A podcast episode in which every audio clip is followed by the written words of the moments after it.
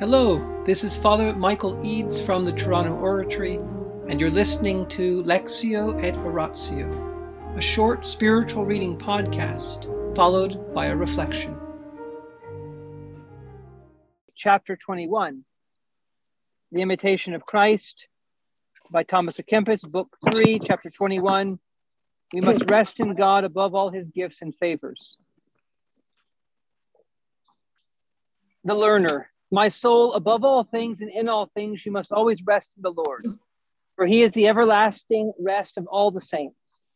O sweetest, O most loving Jesus, grant that I may rest in you above all everything created, above all health and beauty, honor and glory, above all power and dignity, all knowledge and cleverness, above all riches and glory and abilities, above all joy and gladness above all sweetness and consolation, above all fame and praise, above all hope and promise, above all merit and desire, above all gifts and presents you can give or pour out upon us, above all happiness and rejoicing that the mind can grasp and feel, finally, above all angels and archangels, and above the whole host of heaven, above everything seen or unseen, above everything that is not you, my God O Lord my God, you are the sum of all good, surpassing all things.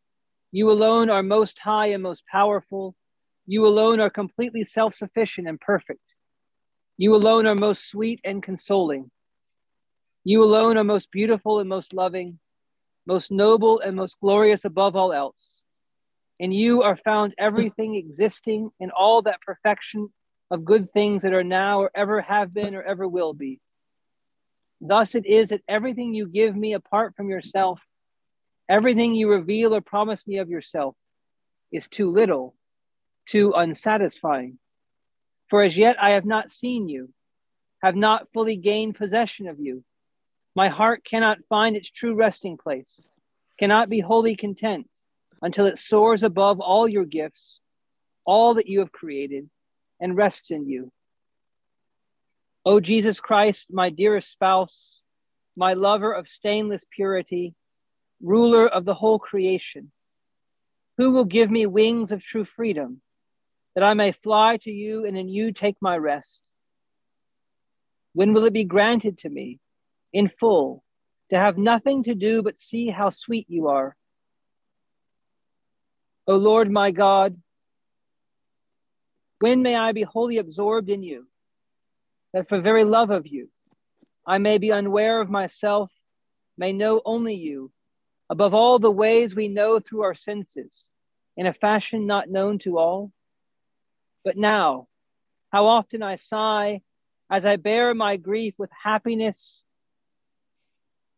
as I bear my grief, my load of unhappiness. But now, how often I sigh as I bear with grief my load of unhappiness. Many are the evils I meet with in this valley of tears. Often they trouble me, sadden me before, before my path. Often hinder and distract me, lure and entangle me to prevent me from coming to you freely, from knowing the bliss of your embrace, which for the blessed spirits is an ever present joy. Let my sighing touch your heart in many ways am I a lonely outcast upon earth. O Jesus, brightness of the everlasting glory, comfort of the soul on its pilgrimage here. My lips beseech you without sound of words. My silence speaks to you. How much longer will my Lord delay his coming? I am but poor and little but let him come to me and make me glad. Let him stretch out his hand and rescue a poor wretch from all the troubles that fence him in. Ah, come, Jesus, come. Without you, not a day is happy, not a single hour. You are my happiness. Without you, there is no one to share my table. I am full of misery, something like a prisoner with his burden of fetters until you cheer me with the light of your presence. Give me back my freedom and turn towards me the face of a friend. Let others seek instead of you whatever takes their fancy.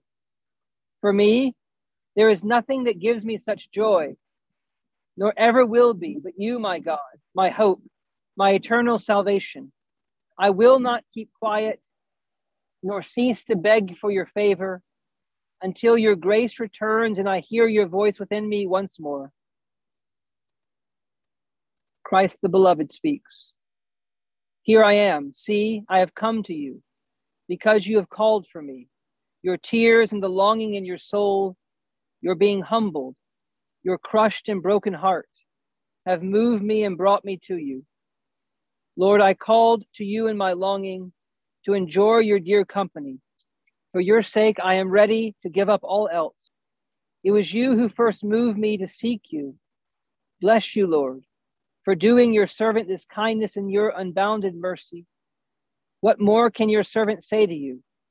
He can only lie in utter abasement before you, ever conscious of his own sinfulness and unimportance. Yes, there is nothing to compare with you. Out of all the wonders of heaven and earth, all your works are good, all your judgments are true. Your providence is the helm of all creation. Let praise and glory be yours, then, O wisdom of the Father. Let my lips, my soul, and the whole of creation together praise you and bless you. In the name of the Father, and of the Son, and of the Holy Spirit, Amen. Angels of God, our guardians dear, to whom God's love commits us here, ever this day be at our side to light and guard, to rule and guide. Amen. Most Sacred Heart of Jesus, teacher of teachers, have mercy on us. Saint Philip Neri, choicest of priests, vessel of the Holy Ghost, child of Mary, pray for us. In the name of the Father, and of the Son, and of the Holy Spirit. Amen. How can Thomas à Kempis say that our, that our Lord Jesus can give him his freedom back?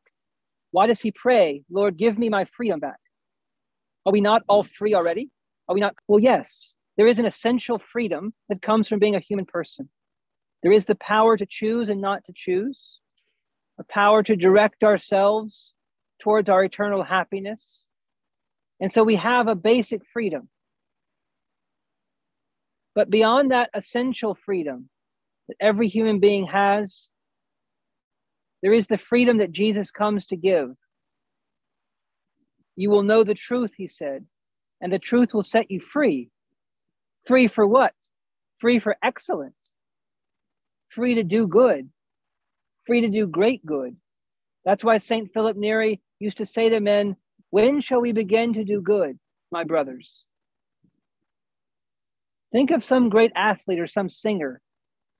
By their training, by their many hours of practice, they have incredible freedom to do remarkable deeds athletic or musical. They don't even have to think about it. They just do these great things, these wonderful things, because they have a freedom of excellence. When the spiritual life, that's what the Lord wants to give us. He doesn't want us to do small things, but great things. He wants us to be free to love Him and to serve Him without any regret. In the name of the Father, and the Son, and the Holy Spirit, Amen.